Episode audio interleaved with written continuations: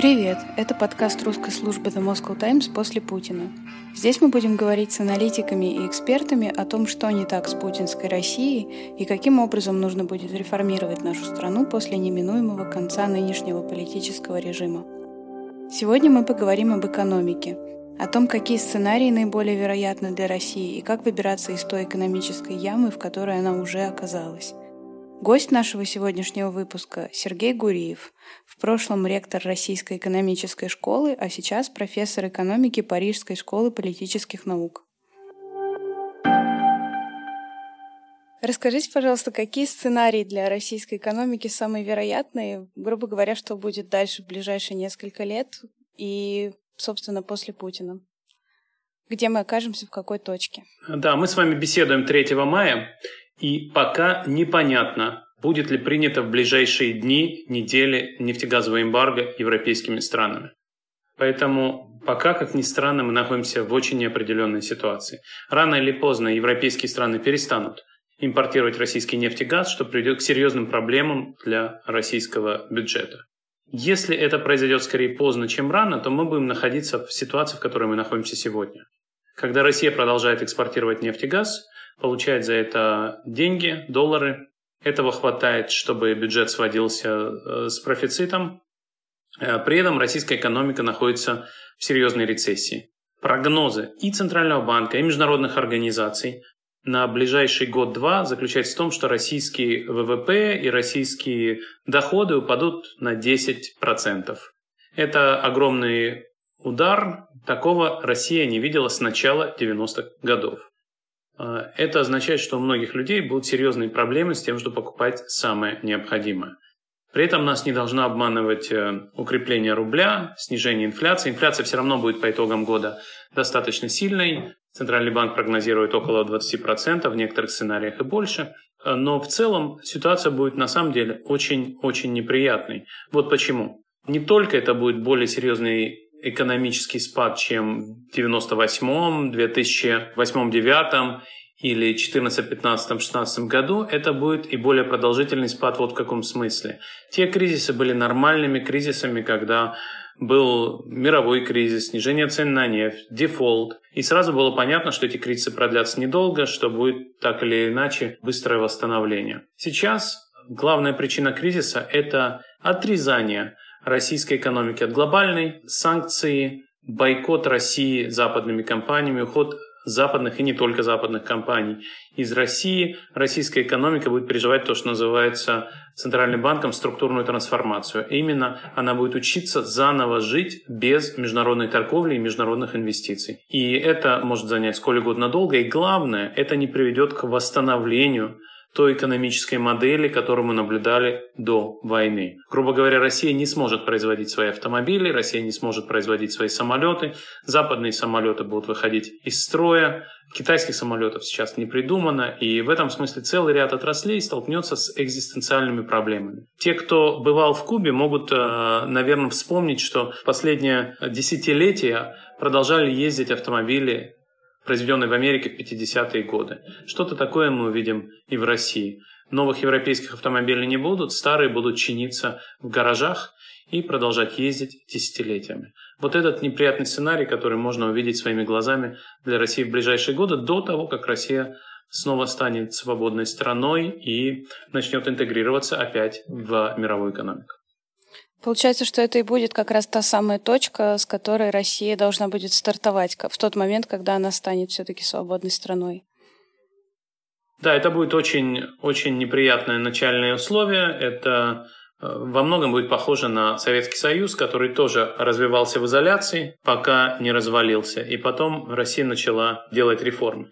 Надо сказать, что с одной стороны это очень плохая новость. С другой стороны, понятно, что в России будет много людей, которые знают, как должна быть устроена рыночная экономика, в отличие, скажем, от 91 92 года. И в этом смысле не нужно думать, что Россия не может повторить путь интеграции в европейскую экономику, который прошла, например, Центральная и Восточная Европа. Какие решения нужно будет принять в первую очередь вот в этой точке, когда все еще плохо с экономикой, но страна уже стала свободной, и можно принимать какие-то осмысленные решения по восстановлению? Что нужно сделать самым первым? Самые главные решения будут не экономические, а политические. Необходимо будет э, провести свободные выборы, возможно изменить Конституцию, возможно переучредить э, принципы государственного устройства в России – начать судебную реформу, потому что современная судебная система в России разрушена, и, безусловно, принять целый ряд решений в области внешней политики, добиваться снятия санкций. Для этого придется все-таки сделать что-то для восстановления отношений со всеми своими соседями, не только западными странами. После этого, когда в России будет демократическое государство и верховенство закона, тогда в России появятся возможности для развития частного бизнеса, для привлечения иностранных инвестиций. Основные проблемы в российской экономике все-таки не экономические, а политические. Это и авторитарные институты, и коррупция, и доминирование государства, и отсутствие верховенства права, и ужасные отношения с э, другими странами. По поводу отмены санкций часто звучит э, такой тезис, что это гораздо сложнее отменить санкции, чем принять, и гораздо дольше. И даже если удается наладить отношения между странами, то потом десятилетия может занимать процесс э, отмены санкций. Вот э, как это отразится на России? Обязательно ли, чтобы все санкции были отменены? И насколько быстро вернутся западные компании, которые сами ушли? Насколько это необходимо и критично?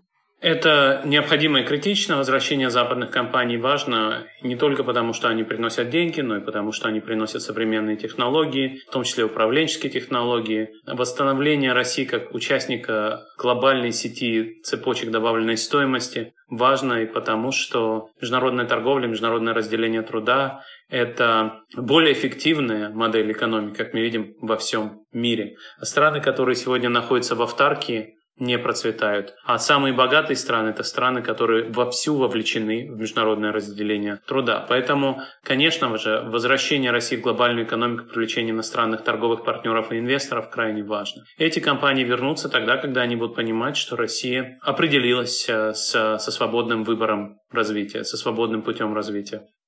Как в этом убедить западных партнеров, пока не ясно, но будем надеяться, что честно проведенные выборы, которые приведут к власти продемократически, про либерально настроенных э, политиков, это будет достаточно убедительным аргументом. Сня- снятие санкций может занять долгое время, но опять-таки э, я думаю, что по мере того, как э, Россия будет становиться на европейский путь развития, эти санкции будут снимать все легче и легче. Напомню, что поправку Джексона Веника американцы отменили только в 2012 году. Но это не означает, что она действовала все эти годы. Напротив, ее действие приостанавливалось президентским указом в Соединенных Штатах, и в этом смысле то, что ее отменили так поздно, не означало, что она мешала развитию а, российской экономики.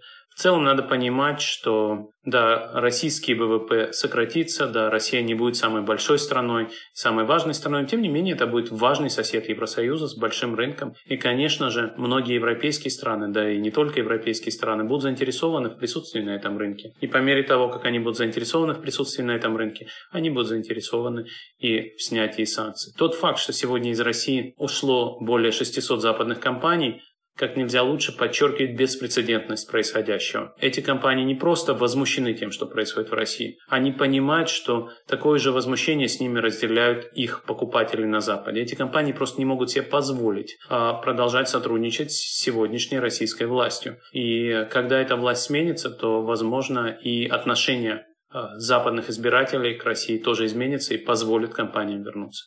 Все это сможет произойти естественным образом само собой, или нужен будет какой-то а, какое-то вмешательство Запада вроде плана Маршала, который вот был в Германии? Я был бы а, сторонником такого, а, такого плана Маршала.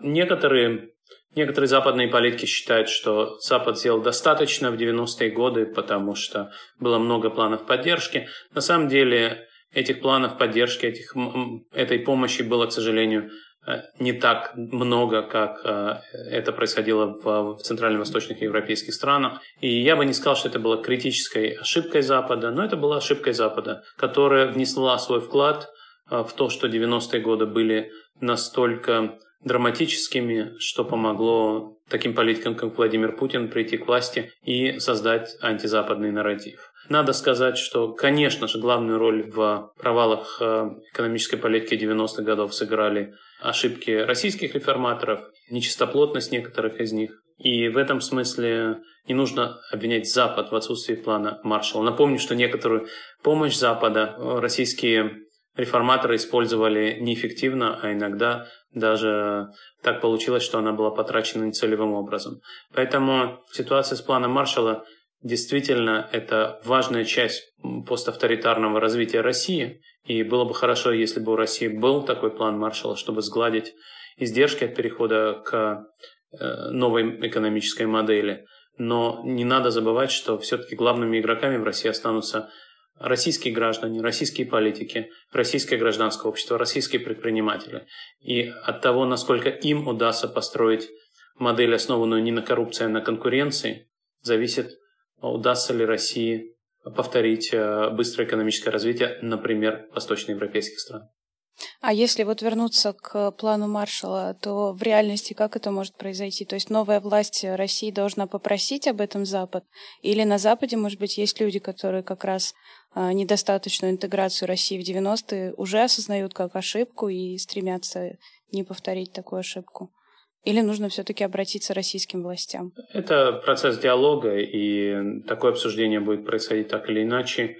Оно уже сейчас происходит. Напомню, что в сентябре 2021 года Европейский парламент э, опубликовал отчет об отношениях Евросоюза и России, и там есть параграф о том, что Евросоюз нуждается в стратегии отношений Евросоюза с э, будущей Россией, с будущей постпутинской Россией. Этот документ был разработан и опубликован до войны, но Евросоюз понимает, что нужны новые идеи взаимодействия с поставторитарной Россией. Напомню, что Еврокомиссия год назад опубликовала план сотрудничества, план помощи Беларуси, демократической Беларуси, где был перечислен целый ряд направлений сотрудничества и помощи со стороны Евросоюза, Еврокомиссии и других западных институтов развития с постлукашенковской Беларусью. И в этом смысле план Маршалла для России может быть создан еще до того, как рухнет путинский режим. Подобные же документы сейчас э, разрабатываются и в отношении Украины. После военного восстановления Украины я один из э, участников этого, этих проектов, э, в частности, 8 апреля группа из восьми экономистов, включая меня, опубликовала документ, который называется Blueprint for Reconstruction of Ukraine.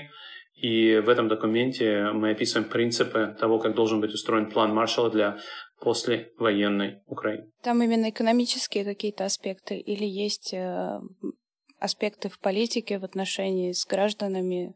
Все это тоже затрагивается. Безусловно, вопросы реконструкции, что Украины, что России, что Беларуси, включают в себя не только экономические, но и политические аспекты, борьбу с коррупцией, а, вопрос подотчетности того, как эти деньги тратят обществу, в частности, в отношении Украины мы много говорим о том, что приоритеты должны определяться украинским обществом и украинскими избирателями. То же самое должно быть и в постпутинской России. А Россия по определению – это очень большая страна, в которой из Москвы, а тем более из Брюсселя или Вашингтона нельзя определять, кому что нужно. Поэтому, конечно, в такие планы восстановления должны быть заложены механизмы принятия решений на местах, механизмы децентрализации местного самоуправления федерализма, которые позволяют тратить деньги наилучшим образом для местных сообществ.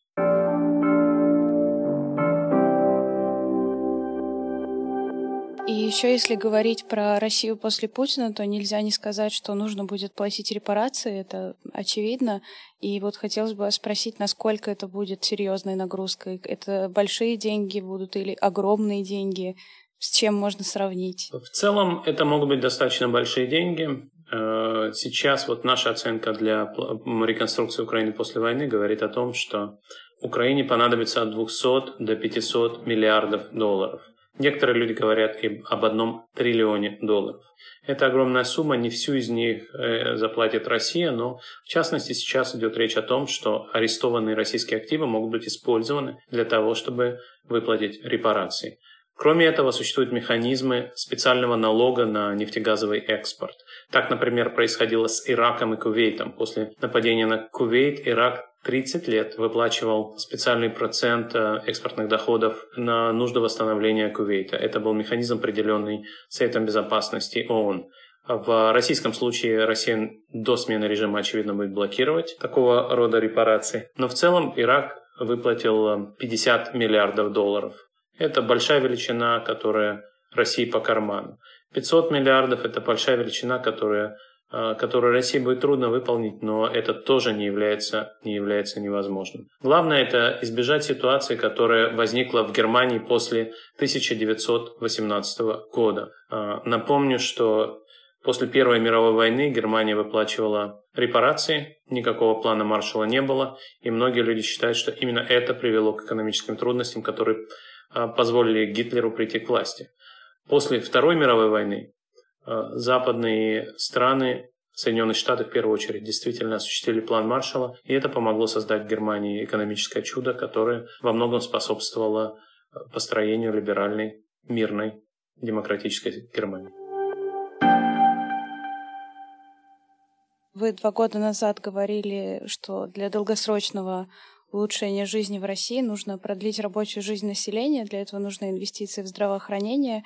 И это такие планы мирного времени. Вот хотелось бы вас спросить, насколько отодвинулись вообще все подобного рода планы перспективы для России и насколько изменился в целом подход э, с началом войны к тому, как э, спасать экономику и реабилитировать экономику? Э, инвестиции в здравоохранение и образование – это основа развития России, и любое постпутинское правительство будет уделять первостепенное внимание этим областям. Это будет сопровождаться с борьбой с коррупцией в этой сфере, с реформой.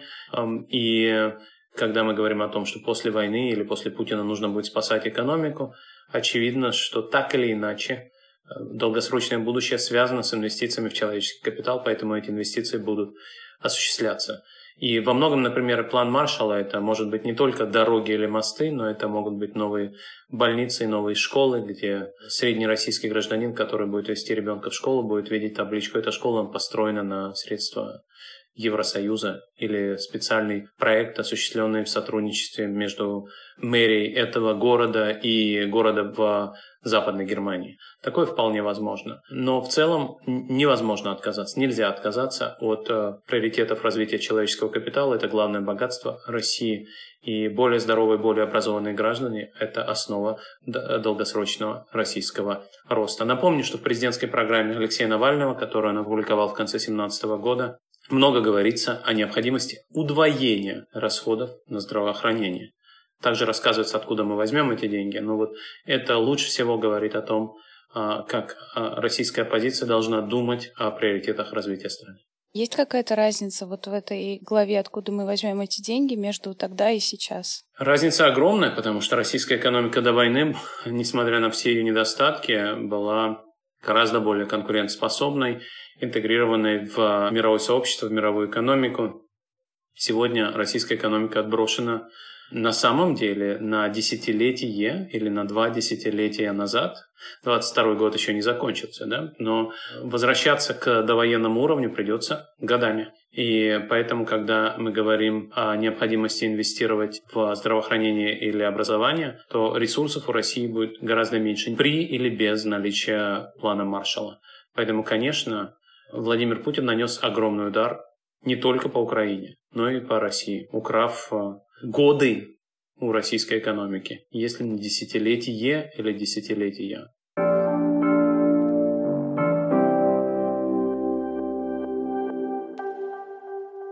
Вот опять же после Путина государству нужно будет вмешиваться в экономику как бы больше или меньше? Потому что есть теория о том, что когда все плохо и нужно спасать предприятия, то нужно их национализировать, чтобы спасать.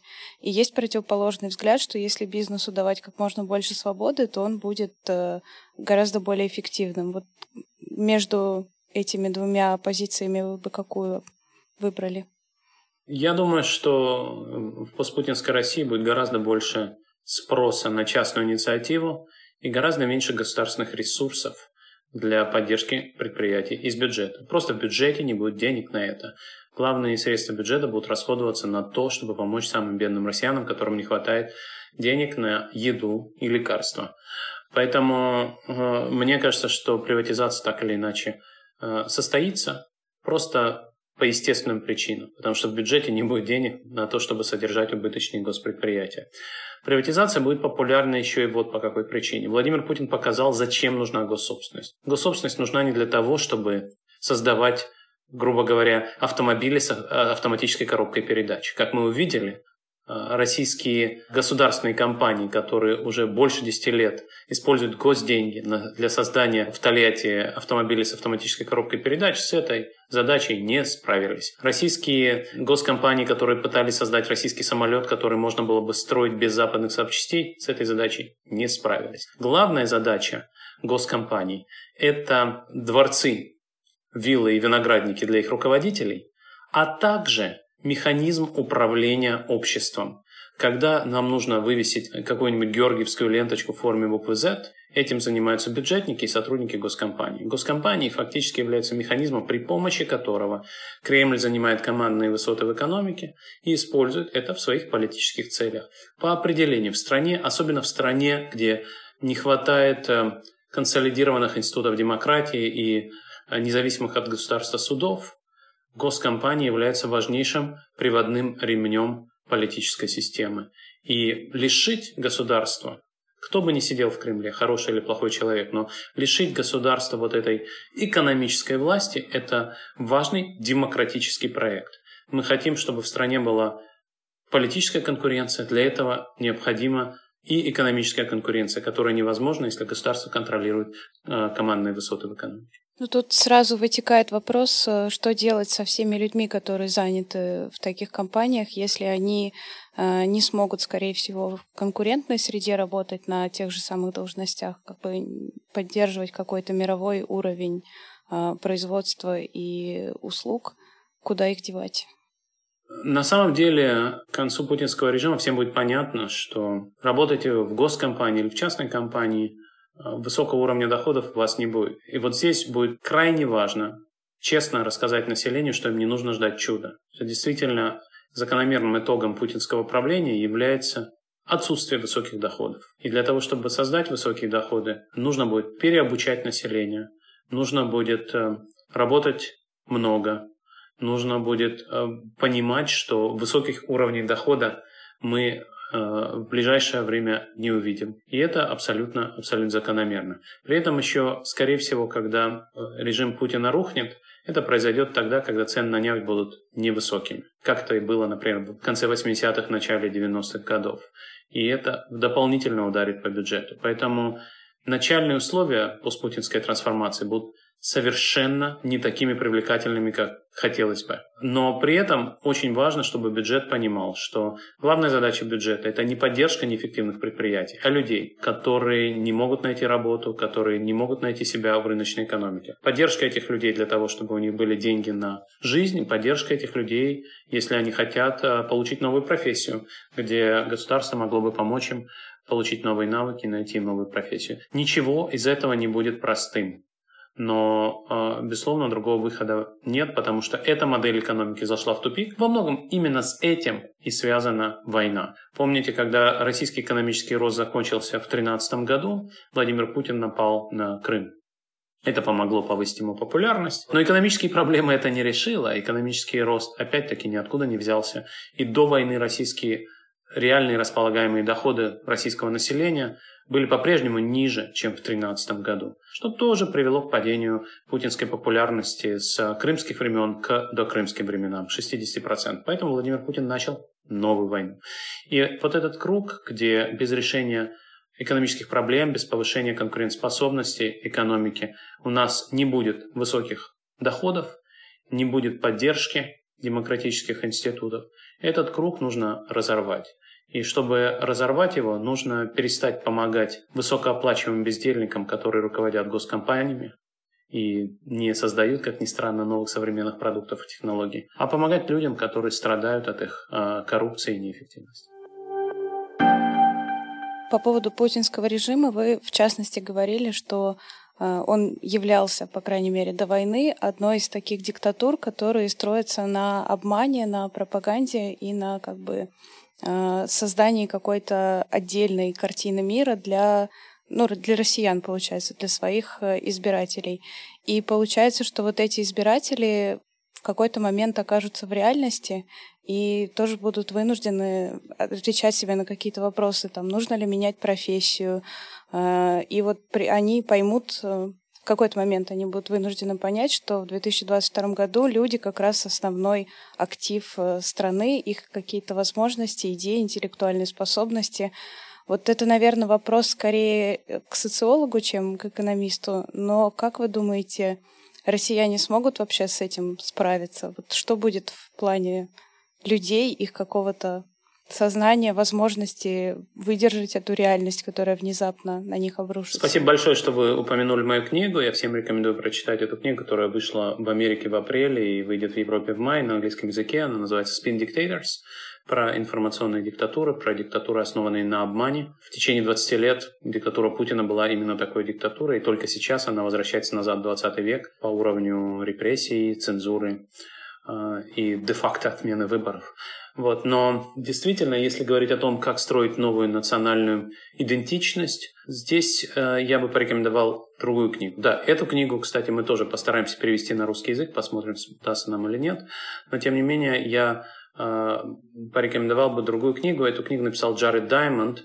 Она называется по-английски «Upheaval». Я надеюсь, что она тоже переведена на русский язык. Эта книга рассказывает о том, как страны справляются с такого рода кризисами. Например, что делала Япония в середине и конце XIX века, когда она вдруг открыла, что Запад оставил ее далеко позади. Что делала Германия после Второй мировой войны? Как Финляндия справлялась с э, таким непростым вызовом, что она хочет быть демократической страной, а ее могущественный сосед, Советский Союз, хочет не допустить ее де-факто независимости. Что делала Австралия, которая э, не могла понять, оставаться ли белой страной или все-таки э, понимать, что ее география делает ее азиатской страной, что делать Чили и так далее. И в этой книге описывается целый ряд рецептов того, как справляться с такого рода кризисами. Есть параллели, есть отличия с кризисами одного человека. Нация – это не человек. Нация состоит из многих людей. И об этом, собственно, и в том числе и наша книга про спин-диктаторов, про информационные диктатуры, что надо понимать, что каждая нация состоит из людей информированных и менее информированных. И нарративы играют ключевую роль. Так вот, короткий ответ на ваш вопрос заключается в том, что это будет очень сложный разговор. Этот разговор крайне необходим, потому что люди должны понимать, откуда взялись проблемы, а, кто виноват, что мы будем делать, от каких элементов национальной идентичности необходимо отказаться, а какие надо сохранить, чтобы россияне понимали, что они все-таки единая нация, гражданская нация. Очевидно, что необходимо будет рассказать россиянам, что империю необходимо похоронить, что Россия должна стать именно гражданской нацией, как об этом говорит Навальный, а никакой не империей. А, вот такого разговора не хватило в 90-е годы. А, российские граждане, например, не поняли, что Советский Союз проиграл холодную войну. Российские граждане не поняли, что Украина и другие соседние страны – это теперь независимые государства, и Россия не должна диктовать им, что им нужно делать. Россия не переписала учебники истории, по которым дети учатся в школе. И сегодня мы видим, что по-прежнему большинство россиян думают о российской истории так, что Россия всегда была окружена врагами, которые пытались оторвать от нее куски земли. Как ни странно, если вы посмотрите на карту, то территория России, наоборот, все время расширялась. Но, тем не менее, вот этот разговор, он крайне важен. И даже не социологи, но в том числе даже антропологи, такие как Джаред Даймонд, дают целый ряд э, рецептов, и, конечно, такой разговор необходимо будет провести. Самое главное в этом разговоре – это честность, не нужно прятать э, факты под ковер, нужно честно признаваться себе в том, что в российской истории есть много позорных страниц, и э, надеюсь, что Россия с этим справится. Другие страны справились. Наверное, и Россия сможет. А проводить такой разговор – это зона ответственности новой избранной власти, да? Политиков, нового президента в том числе.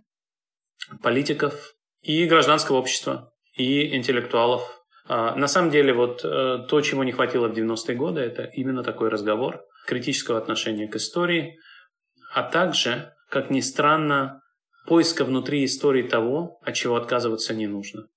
И вот, например, одна из вещей, о которой мы только что с вами уже поговорили, часть российских ценностей – это престиж образования. В России, как ни странно, и в Российской империи, и в Советском Союзе всегда э, высоко ставилось образование и наука, и это двигатель развития 21 века. Поэтому, безусловно, необходимо восстановить образование как национальную идею. А еще одна важная российская национальная идея, часть русской культуры – это справедливость, внимание к маленькому человеку. И опять-таки это часть русской культуры, от которой тоже нет, нет нужды отказываться. Именно несправедливость распределение богатства в 90-е годы во многом подорвала легитимность частной собственности в Россию, что привело к приходу Путина к власти. Об этом нужно всегда помнить, когда мы с вами говорили о приоритетах постпутинской бюджетной политики. А, необходимо помнить о том, что российское общество в целом должно помогать самым уязвимым своим слоям, тем людям, которые не могут помочь себе сами. И именно это должно быть приоритетом общества и государственного бюджета.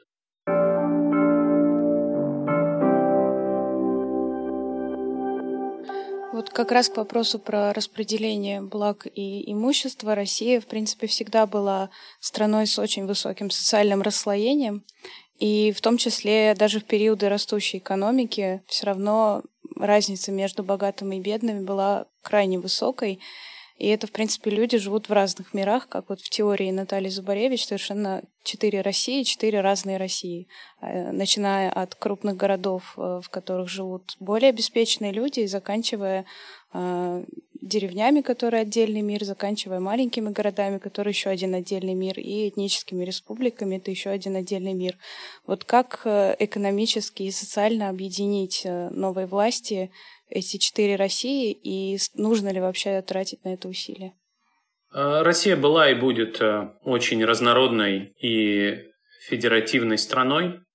Очень важно сделать так, чтобы люди, которые живут в одном регионе, не диктовали людям, которые живут в другом регионе, как им жить. Но при этом люди, которые родились в одном регионе или в другом регионе, должны иметь схожие возможности для самореализации. И в первую очередь речь идет о социальной и географической мобильности, доступу к э, хорошему образованию. И в этом смысле та национальная идея, о которой я говорил, предоставление хорошего, качественного, среднего образования и в городе, и в деревне, должна стать приоритетом постпутинского развития. Хорошие университеты, в которые могут поступить люди даже из небогатых семей, это тоже важный инструмент объединения страны. Но в остальном, э, в рамках э, федерального устройства страны, разные регионы могут принимать совершенно разные модели социального развития, а, отличаться друг от друга целым рядом характеристик, в этом нет ничего страшного. Важно только делать так, что если есть федеральные законы, эти федеральные законы выполняются везде. В равной степени федеральные власти обеспечивают выполнение этих законов на всей территории страны. И в этом смысле, если регионы России хотят жить вместе, они должны подписаться под некоторым минимумом э, базовых стандартов, включая верховенство права, права и свободы граждан, например, отсутствие пыток, гендерное равенство, да, отсутствие дискриминации по другим признакам. Все это вещи, которые, я уверен, э, постпутинская Россия так или иначе будет реализовывать. И, очевидно, будут какие-то региональные лидеры, которые захотят и дальше быть э, недемократическими лидерами в своих регионах, и, соответственно, у них возникнут трудности с тем, чтобы защищать себя от э, федеральной власти. Это может привести к распаду страны, это может привести к проигрышу этих региональных лидеров. Пока об этом трудно судить. Но сегодня действительно у нас есть э, ситуация, где есть четыре России, есть регионы, в которых не выполняется федеральное законодательство. Поэтому, конечно же, эта ситуация так или иначе будет решена. Если взять опыт э, других стран, которые переходили от э, тоталитаризма к демократии, какие бы вы именно в экономическом плане выделили конкретные приемы, моменты, которые вам кажутся важными, удачными, получившимися у других стран? Ну, есть несколько примеров. Есть э, такие страны, как э, Япония, Южная Корея, Чили, которые успешно перешли от э, диктатуры к демократии и построили процветающую конкурентную экономику. Есть более важные и близкие к России примеры. Это примеры стран Центральной и Восточной Европы. И для них все было очень просто. Они решили, что они будут членами Европейского Союза. И они сказали, чтобы стать членом Европейского Союза, нам нужно выполнить такие-то такие условия, пройти вот такой-то путь, принять, э, учредить, ввести в действие такие-то такие правила игры. Они это сделали, после чего они стали членами Европейского Союза. Сегодня это демократические и богатые страны. То же самое должна сделать Россия, в этом нет ничего сверхсложного. Россия, как ни странно, это европейская страна. Если вы спросите среднего россиянина, э, много ли он знает э, европейских поэтов и композиторов, и китайских поэтов и композиторов, легко понять, какой культуре принадлежит средний россиянин. Поэтому, конечно же, э, Россия, россияне тоже хотят стать частью Европы. И даже путинский нарратив, он в глубине своей, это такая постмодернистская информационная диктатура, которая притворяется европейской. А Путин же не говорит, давайте будем бороться с Европой. Нет, он говорит, давайте бороться за Европу. Сегодняшняя Европа – это колония Америки. Америка навязала непонятные ценности Европе, а мы хотим восстановить настоящие европейские ценности, потому что мы европейцы. Вот так об этом говорит Путин, потому что он знает, что средний россиянин хочет быть европейцем. И вот это и нужно сделать, только не по-путински, а по-настоящему. А это экономические требования какие? То есть там дорастить ВВП до какой-то определенной цифры, а, соответствовать каким-то критериям в плане а, уровня образования, какие-то конкретные вещи. Да, безусловно, все эти критерии абсолютно понятны. Россия должна стать страной с высоким уровнем жизни, а, догнать э, условную Португалию или, или Польшу, Россия, на самом деле, как это не странно звучит, была в течение одного года страной с высоким уровнем дохода в 2013 году. Ни до, ни после этого она не была страной с высоким уровнем дохода. Но в целом э, Россия может вполне себе это сделать, если будут построены те самые европейские политические и экономические институты. Что касается уровня образования, уровень образования в России не такой плохой, но дело не в количестве, а в качестве образования. И вот здесь, конечно, России нужно выполнить то, о чем Россия говорила очень долго, построить у себя университеты мирового уровня. Этот проект был много раз объявлен, но затем забыт. И э, сделать так, чтобы средняя российская школа была хорошей. В России есть несколько очень хороших элитных школ в крупных городах, но средняя российская школа не является выдающейся. И это означает, что необходимы инвестиции и в инфраструктуру школ, и в переподготовку учителей. Все это не бином Ньютона, такого рода рекомендации много раз были выработаны, в том числе такой организации, которая называется OECD, Организация экономического сотрудничества и развития, по-русски ОЭСР. Эта организация дает рекомендации и членам это клуб развитых стран, и не членам, как стать развитыми странами. Поэтому здесь нет никакого бинома Ньютона. Россия в 2013 году вела переговоры о том, как вступить в ОЭСР. А, какие институты построить, как бороться с коррупцией, как улучшать образование. Но потом, как вы помните, 2014 год много изменил.